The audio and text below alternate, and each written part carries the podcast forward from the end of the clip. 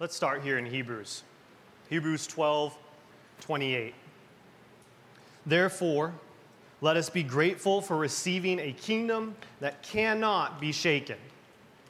And thus, let us offer to God acceptable worship with reverence and awe.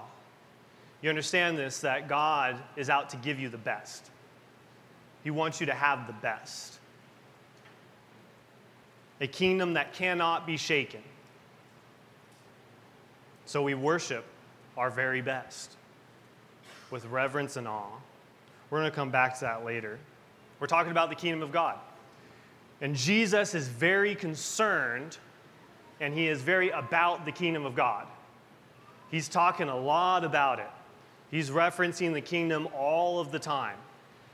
Uh, and he wants us to understand the kingdom and grasp it. I think there's two core reasons. One, so that we can walk as true citizens. And when someone from another country is granted U S citizenship, they go through a process in which informs them, hey, these are all the rights that you have, but these are also the expectations that you that are on you as a citizen, and they discuss all of that. Jesus is coming in and be like, I want you to walk as true citizens. And so we're going to talk a lot about the kingdom. But also, to help us identify between the kingdom of God and the kingdoms of this world, kingdoms of man, that we'd be very aware that there is a stark difference, and we need to be aware of where we're aligning ourselves. Are we aligning ourselves in our lives with the kingdom of God, or are we aligning ourselves with the kingdom of man? So he's continually pressing this, this theme of the kingdom of God. And we know that Jesus comes. When Jesus comes, he's He's coming preaching the good news of the kingdom. It's the kingdom of God that we are about, that he is about. He's teaching this to help us ensure we aren't just associating ourselves with the kingdom, but are living in a manner worthy of the kingdom. Not just associating with the kingdom, but living in a manner worthy of the kingdom. Not just I go to church, I understand scripture, I um, I was baptized, not an association with the kingdom, but that we are living in a manner worthy of the kingdom. To ensure that we're supporting and upholding kingdom principles. And we do that through our lived lives. I'm going to support and uphold, not just I agree with, hey, I think that's a great idea, go for it, you guys, you know, that's going to be really great. No, not not just a support, but in my life, I am upholding those kingdom principles. And it's to ensure we align ourselves with God's kingdom. His king, his kingdom, and he's constantly warning us against aligning ourselves with the kingdom of man. Warning after warning to make sure that we're properly aligned and not seduced or persuaded by this world. The kingdom of God is really important. We're going to spend, I think, more than a few weeks on this. Probably the next month, maybe even two months on, on this. There's a lot. I mean, we could really just spend forever on this. As I'm like, as I'm looking on it, I was jotting down notes over the last month. Okay, here we go. I'm like, man, here are my notes for the kingdom of God. It's literally just all of this. It's like, we're just always talking about it.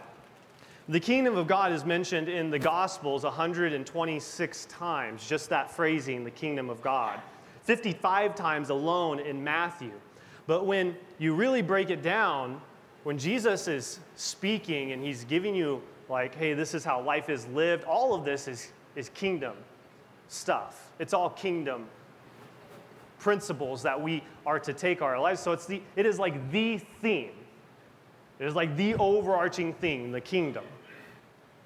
It's a theme that Jesus is trying to help us wrap our heads around. He wants you to understand it. He wants you to get it. But it's also a theme that can be very confusing to us. It can be very confusing. And there's this tension between the world we live in and the kingdom we are citizens of. There's this tension. Because we're called to be citizens of a kingdom that is not of this world, yet we still live in this world. How many of you guys have experienced that tension? I've experienced that tension. Just about every time God asks me to do something, the main tension comes from, well, worldly, fleshly thinking and kingdom thinking. We're born into the kingdom of man and are accustomed to its ways. We're accustomed to the ways that the world works, the structures and rules that govern it, correct? This is what we're used to. We're born into it. It's it's it's like our first nature. We're like, yeah, this this all makes clear sense to us, the way that the world works. For example, of this tension, we look to Matthew eighteen, and this it comes up all all throughout uh, the Gospels. But in Matthew eighteen, it says, about that time the disciples came to Jesus and asked, who is the greatest in the kingdom of heaven? Here on earth, we have all sorts of ways of figuring that out, right? Who has the most money? Who's the best looking? Who's the strongest, right? Right now, we have uh, in all the different sports, all the different U S Olympic trials going on. They only send the greatest, and they have metrics to decide who's the greatest. Well, in the kingdom, there's the, there are metrics to decide who's the greatest, just it doesn't fit in any of our metrics. And so he continues. Jesus called a little child to him and put the child among them. Then he said, I tell you the truth, unless you turn from your sins and become like little children, you will never get into the kingdom of heaven. So anyone who becomes as humble as this little child is the greatest in the kingdom of heaven. And anyone who welcomes a little child like this on my behalf is welcoming me. The kingdom operates differently than we're accustomed to. It operates differently. What success looks like in these systems are different. What power and prosperity mean in these systems, they're different. Definitions of good and evil in these systems are different. How to get ahead is different. I think the one that we kind of always bump into, like how different kingdom thinking is, is when it comes to how we use and, and spend our money. And, you know, one of the first things in, in the world, in world's thinking, I'm my provider. If I'm my, pro, if I'm my provider, or my employer is my provider, and I have very little of what I have, I come in with a scarcity mindset, then I want to keep all that I have. Why, why would I be generous at, at all if I don't have extra? Why would I give the first fruits? Why would I give, bring ten percent? This doesn't make sense in the world's system. But God says, no, my system makes perfect sense. You bring your first fruits, you you tithe, and I'm going to take care of the rest. I'm going to I'm going to bless. I'm not going to get more into that. It's just the kingdom and the world are different. And the principles that govern them are different. Now, when Jesus is talking about the kingdom, he's constantly bringing up this, hey, they are different. And I want you to understand that they are different. Yes?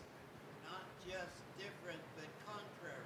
Yes, they're contrary, contrary, they're opposing, they're opposite in every way. They're at odds, right? They're at odds with one another. The two do not mix. They're warring against each other. They just they just don't. They're, it's one or the other. You can't have both. But all this can become an issue when attempting to understand the kingdom of God.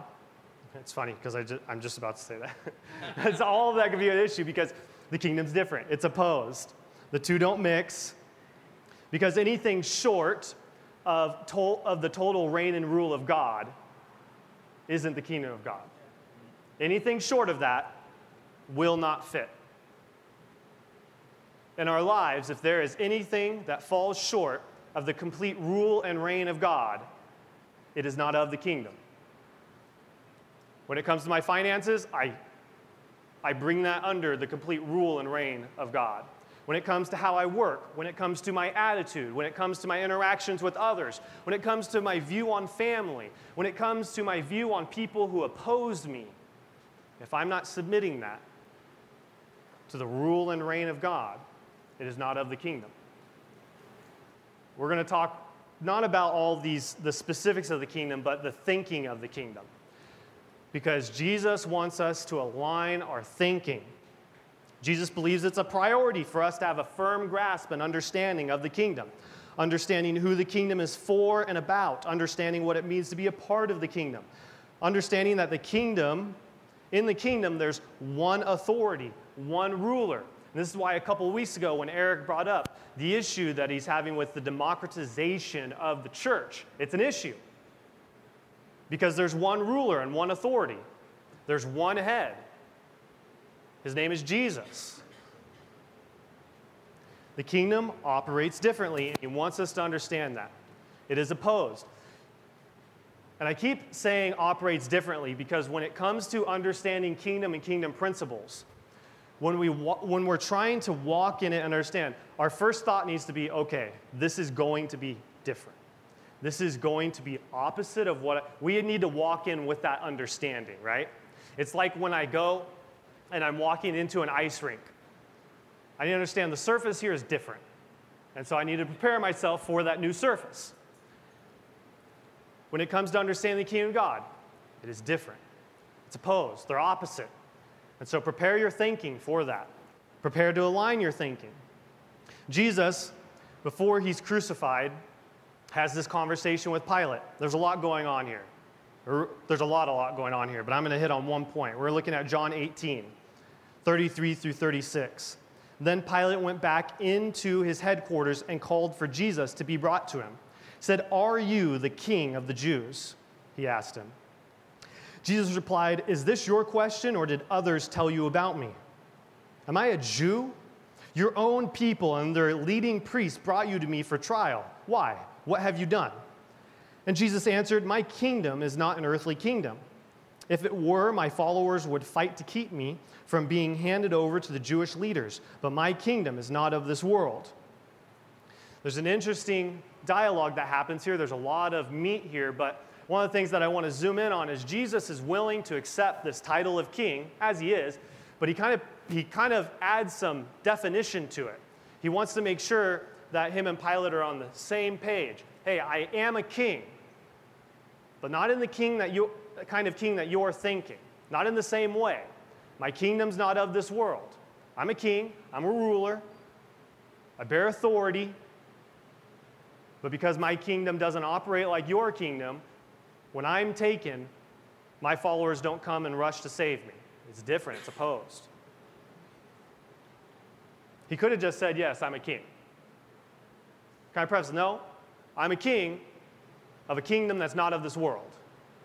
So if there's any confusion on your part, Pilate, about why, why I call myself a king, yet I'm here captive and no one's coming and fighting for me. In fact, when someone did try to fight for me and, and sliced off the Roman, one of the Roman guards' ears, I went and I put it back. No, no, no, that's not the way my kingdom works. My kingdom is not like this world. It is opposed to this world. As a citizen of a kingdom that's not of this world, it's important for us to remember and understand that it doesn't operate in the same way we're accustomed to seeing. So our thinking about the kingdom, the rules, and what it means to be a citizen need to change. Students, you're going to run into this a lot, where you're going to be challenged in your faith, and you're going to be like, this doesn't make sense. And typically that it doesn't make sense comes from, this doesn't fit into the way that I'm used to thinking about things. But what is happening is the Holy Spirit is trying to move you from worldly thinking to kingdom thinking, because it's a logic that works and makes sense. It's just not of this world. Because we're called to be a people who are about the kingdom of God, who are aligned with it and participate in kingdom work. We all agree on this, yes? Amen. This is our calling. This is what we're about. This is who we are. In terms of the kingdom, the call and instructions given to us could be summed up in Luke twelve.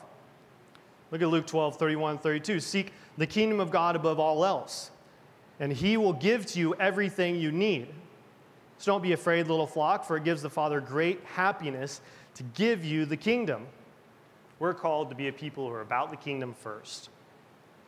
This means to adopt God's value system, pursue his purposes, and submit to his authority. How we seek first the kingdom of God how we become about the kingdom, how we commit a total focus is kind of the way I'm going this morning. How does this actually take place? It has to do with our thinking. This is a question that, uh, when Eric started the series, I wrote down a few questions that I had. One of them was, how do we seek first the kingdom of God? And one of the first things that kind of popped in my mind was, it has to do with our thinking. Our thinking must first be submitted to God. We are born into this world and its rules. Then, born again into another kingdom. Colossians one thirteen says this, you don't have to go there with me. For he has rescued us from the kingdom of darkness and transferred us to the kingdom of his dear Son. So there's a new kingdom that we've been transferred to. And with it comes a new thinking. So let's explore this. We're going to explore this whole thinking thing. I'm going back to the parable of the ten minus. I'm just going to summarize it.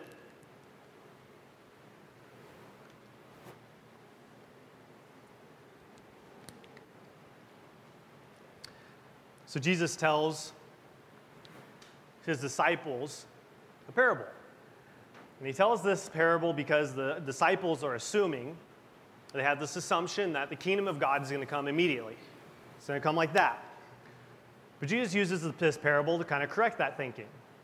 And he says, no, it's like a king who gathered his servants, and he said, hey, I'm going away for a while. Each of you, I'm going to give a portion.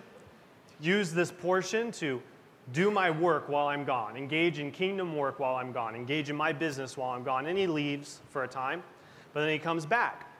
One of the first things he does when he comes back is he calls his servants back to him. He says, okay, what's going on? What did you guys do with what I gave you? And to the good servants, what does he say? The ones who actually did good and did as he said with the ten minus he gave them, what does he say? Well done, good and faithful servant. Well done, good and faithful servant. But those who did not do as he said, he calls evil servants. And he takes from them what had been given to him. Look at this. The evil servant, though, gives reason for his actions. The evil servant gives reason for his actions. It says this in Luke nineteen, but the, ser- but the third servant brought back only the original amount of money and said, Master, I hid your money and kept it safe. I was afraid because you are a hard man to deal with, taking what isn't yours and harvesting crops you didn't plant. He gives an excuse. But he also lets the king into his thinking. This is my thinking process here, okay? Bear with me. Let me explain it to you, king. The king comes back, and he flips the script on him, and he says, you wicked servant, your own words condemn you. You knew that I am a hard man who takes what isn't mine and harvests crops I didn't plant. Why didn't you deposit my money in the bank? At least I could have gotten some interest on it. Here's the thing. What the king is calling out, what the king is addressing, he's saying, your thinking is off, it's improper, it's incorrect, it's not of my kingdom. He's calling out the improper thinking of the evil servant. This third servant, he received the same instructions as the others. He was given the same amount of resources as the others. He had the same level of citizenship as the others. He was entrusted all the same as the others.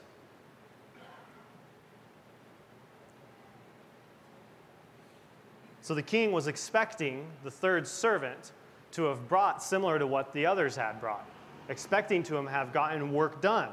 But what prevented him from doing the work of the king, I mean, there's probably a thousand assumptions we can make here. One of them is incorrect thinking. There's incorrect thinking here. And it didn't align with the king's thinking. He had this kind of, well, this should be sufficient, right? Well, if the king says it's not sufficient, it's not sufficient.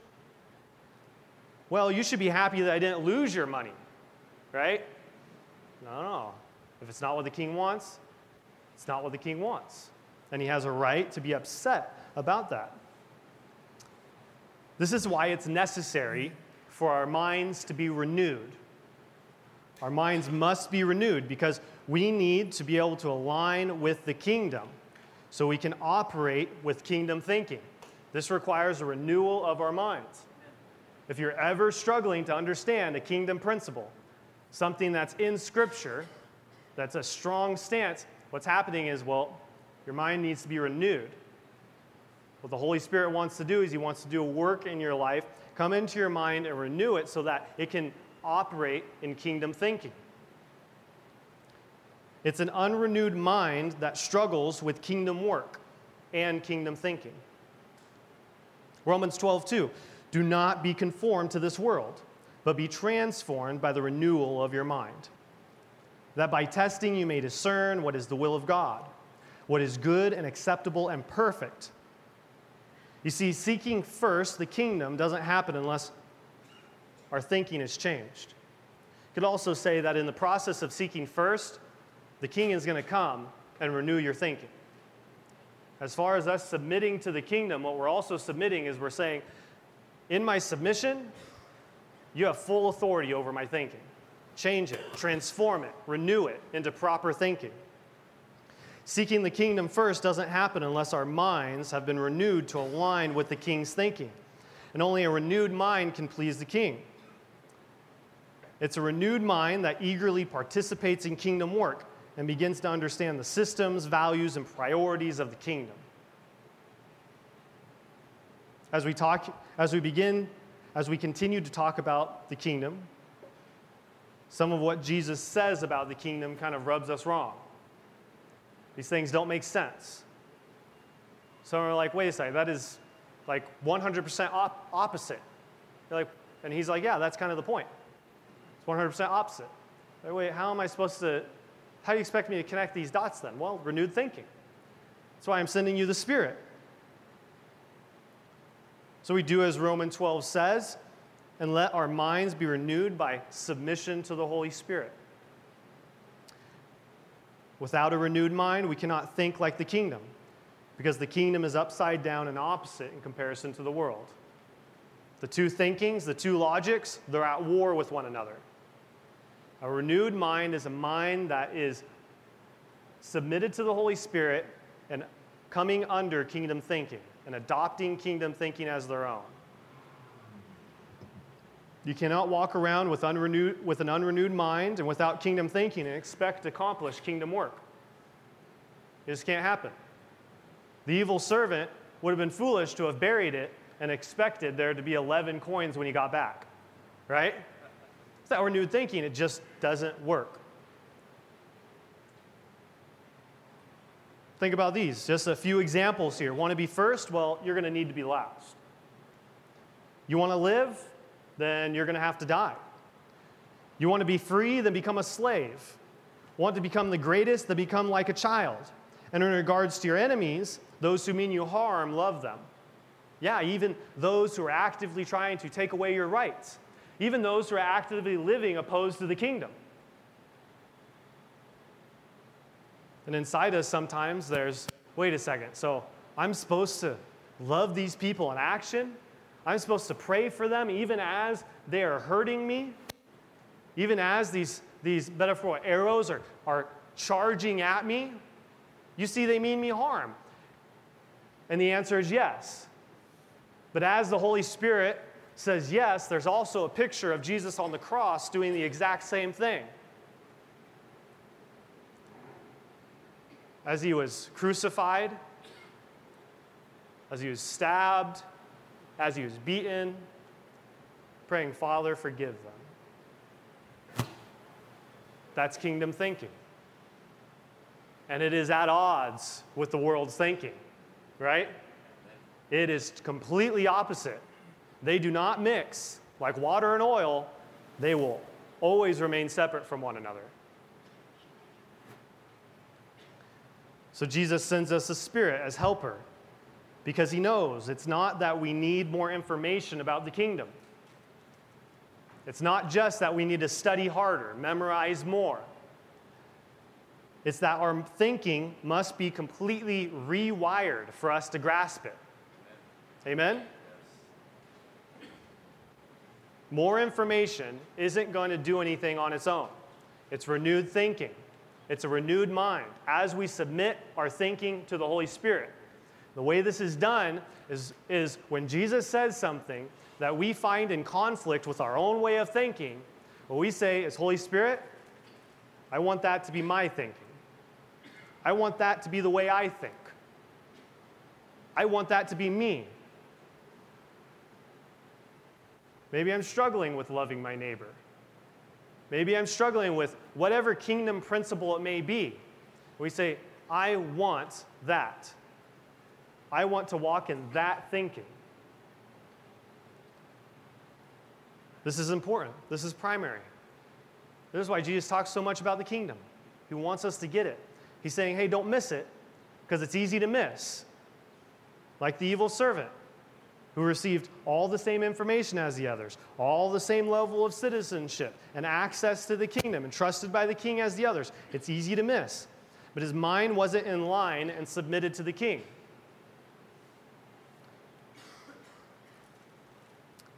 Kingdom work starts with a renewed mind and submission to the king. Last week, we had a little bit of an issue in our bathroom. Some of you guys saw it. There was a backup, tried to fix it, made a bigger mess, mess all over the place. We bleached the bathrooms like crazy. But I was available, so I asked to go take care of it, and Brittany and Mackenzie jumped on it too. We were just the ones available, you know. And we're going over there. And we're and we're handling business. Apparently, though, I wasn't out here because I was in the back with the kids. It was right in line with what Eric was teaching.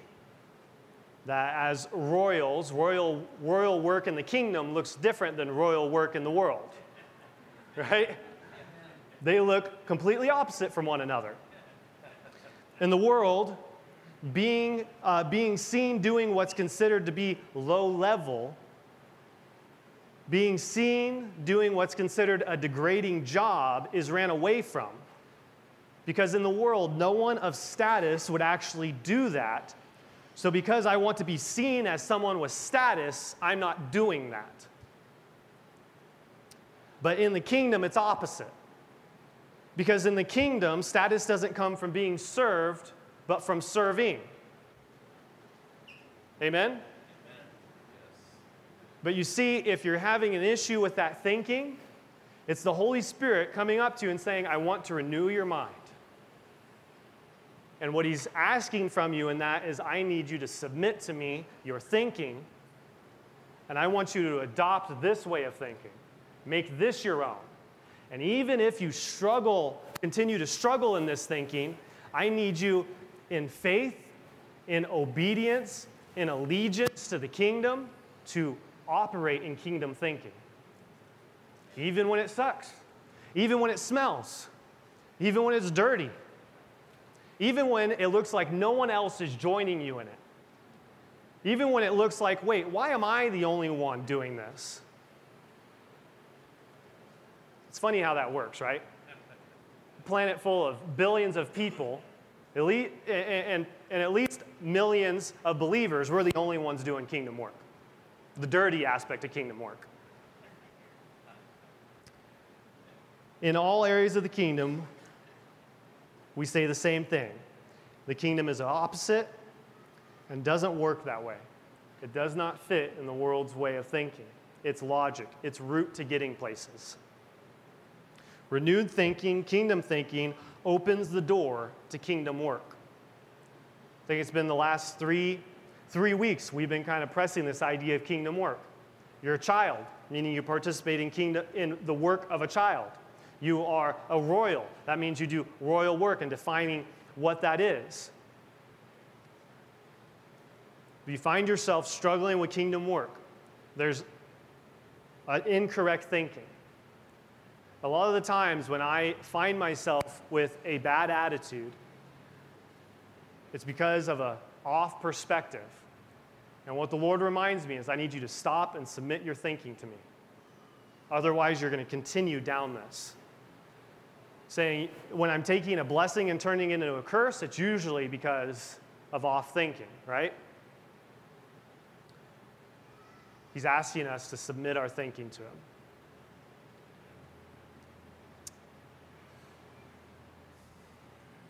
Following the command of Jesus to seek the kingdom requires we submit our thinking and identify incorrect worldly thinking. Renewal of our mind is that first part of Romans twelve two, But if we read the verse again, do not be conformed to this world, but be transformed by the renewal of your mind, that by testing you may discern what is the will of God, what is good and acceptable and perfect. Submitting our thinking means discerning what is and isn't pleasing and what is and isn't good to God. Not to us, not to them, but to God. And this can be a very uncomfortable process. But it's necessary. Because what's the opposite of this process? What's the opposite of submitting our thinking? It means that our minds aren't renewed, and we cannot identify worldly thinking. Then that means that we will do what isn't perfect. We will do what isn't pleasing to God. And we will do what God deems as evil and not good. If submitting our thinking results in the ability by the Spirit to discern what is good, pleasing, and acceptable by God, then an unrenewed mind that is not submitted to God will do exactly the opposite. What is not pleasing, what is not good, and what is not perfect by the eyes of God.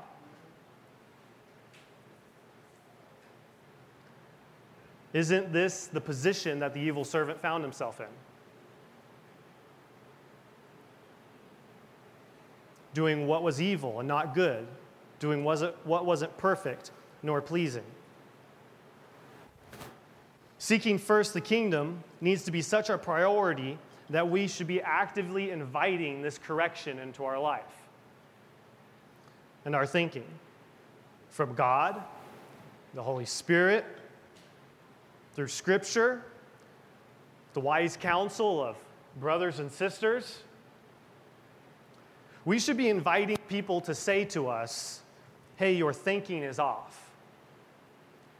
We should have people in our lives who we call brothers and sisters that know that they have permission to address our thinking. And it should be met with, oh yeah, I can see how that's possible. It should be, it should be met with, would you help me to understand this thing? And it should be met with a submission to the Holy Spirit.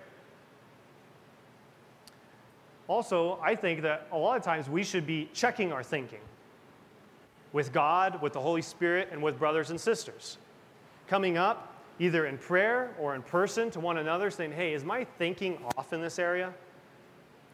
Am I correct about this thinking? Would you help me explore this thing that's going on in my life? And invite someone to walk with you as you submit your thinking to the Holy Spirit. We need to invite correction to our thinking because it's that important. But honestly, and, and this is a thing that's from my perspective. From my perspective, and this is when I'm thinking correctly, this should be an easy thing. Because it's not telling you you're dumb or you don't have intellect or anything. What it's saying is you're still allowing worldly thinking to infiltrate your thinking as a citizen of God, as a citizen of God's kingdom.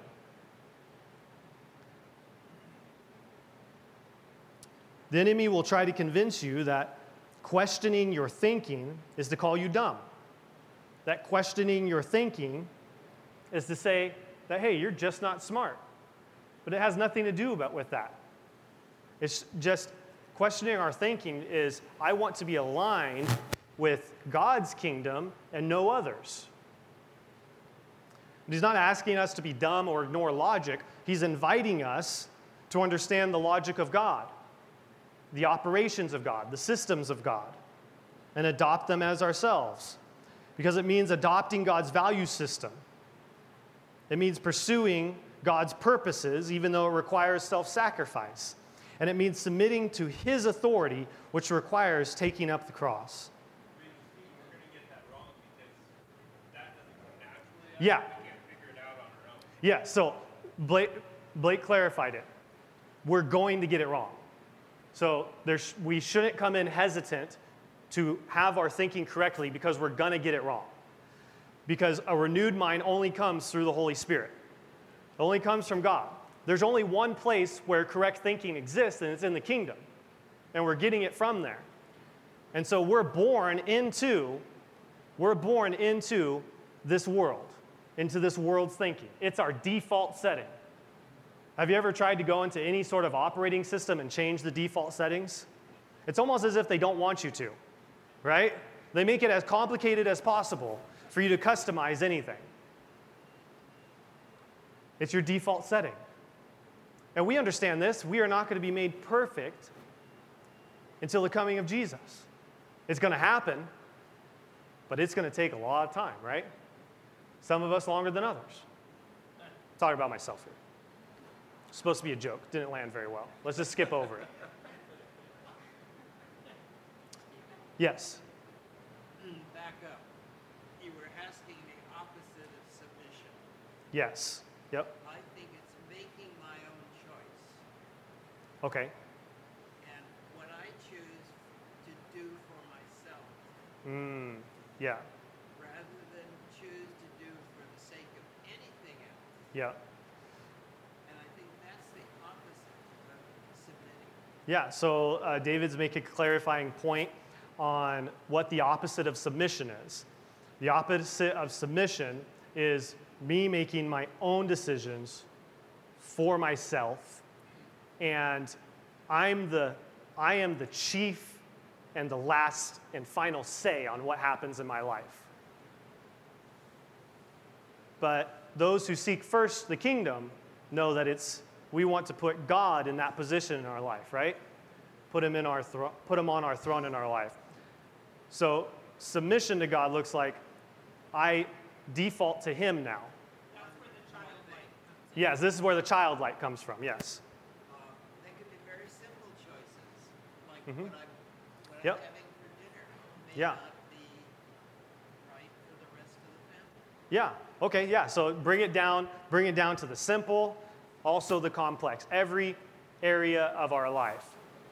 Not thinking about solely what I think on the matter, but instead concerning myself with what the Father thinks and wants and sees as appropriate and good and pleasing. Amen? Amen. We're right there? Okay. Let's get the worship team up here. Without a renewed mind, we will find all of this very impossible. And students, this is where I want you to pay attention. Look at me. Do I have any other students anywhere else? I have Tyler over there. Tyler. Back there, James, Orion, Rosa. If you are finding what Jesus is asking you to do impossible, improbable, something you're not capable of, something that sounds dumb, something that sounds like it makes no sense, it is impossible without renewed thinking. And you will continue to find it impossible without renewed thinking. And so I'm encouraging you, when you bump into something that doesn't make sense, it is your opportunity to say, Lord, help me to understand this. I'm submitting my thinking to you.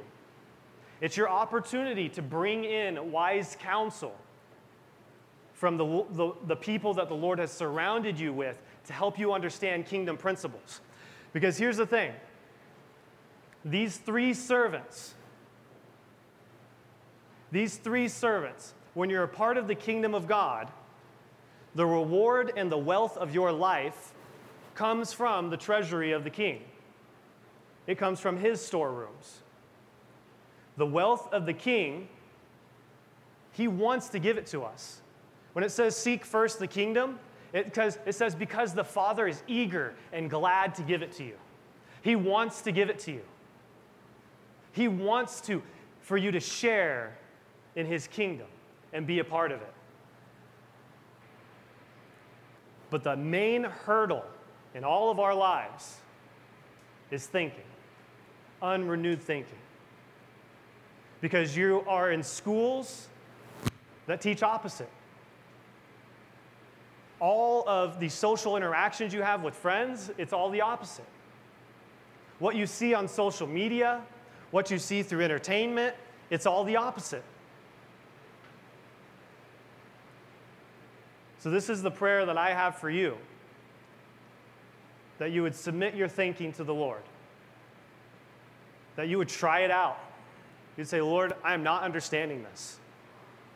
I want to submit my thinking to you. And as a body, I'm asking that. That is our prayer for these students and all of those that we have the opportunity to interact with that aren't here on Sunday morning. Amen? I'm going to end with these uh, these two two verses. And it's kind of like a, in, a, in our prayer time. So you can hit off the main lights, because I want us to soak in these verses. Seek the kingdom of God above all else, and he will give you everything you need. So don't be afraid, little flock, for it gives the Father great happiness to give you the kingdom. And then Hebrews twelve, therefore let us be grateful for receiving a kingdom that cannot be shaken. If there's any place that you want to plant your flag, it's in the kingdom of God. I want to be there. That's why I want to be aligned, because it's the one thing that will not be shaken. It is the only sure thing that we have ever interacted with, is the kingdom of God. And that is why when we say that Jesus comes, Jesus comes preaching the good news of the kingdom, because it is unshakable and it is for you. You're invited into it. So, thus let us offer God acceptable worship in reverence and awe. That's us this morning, amen? That's us.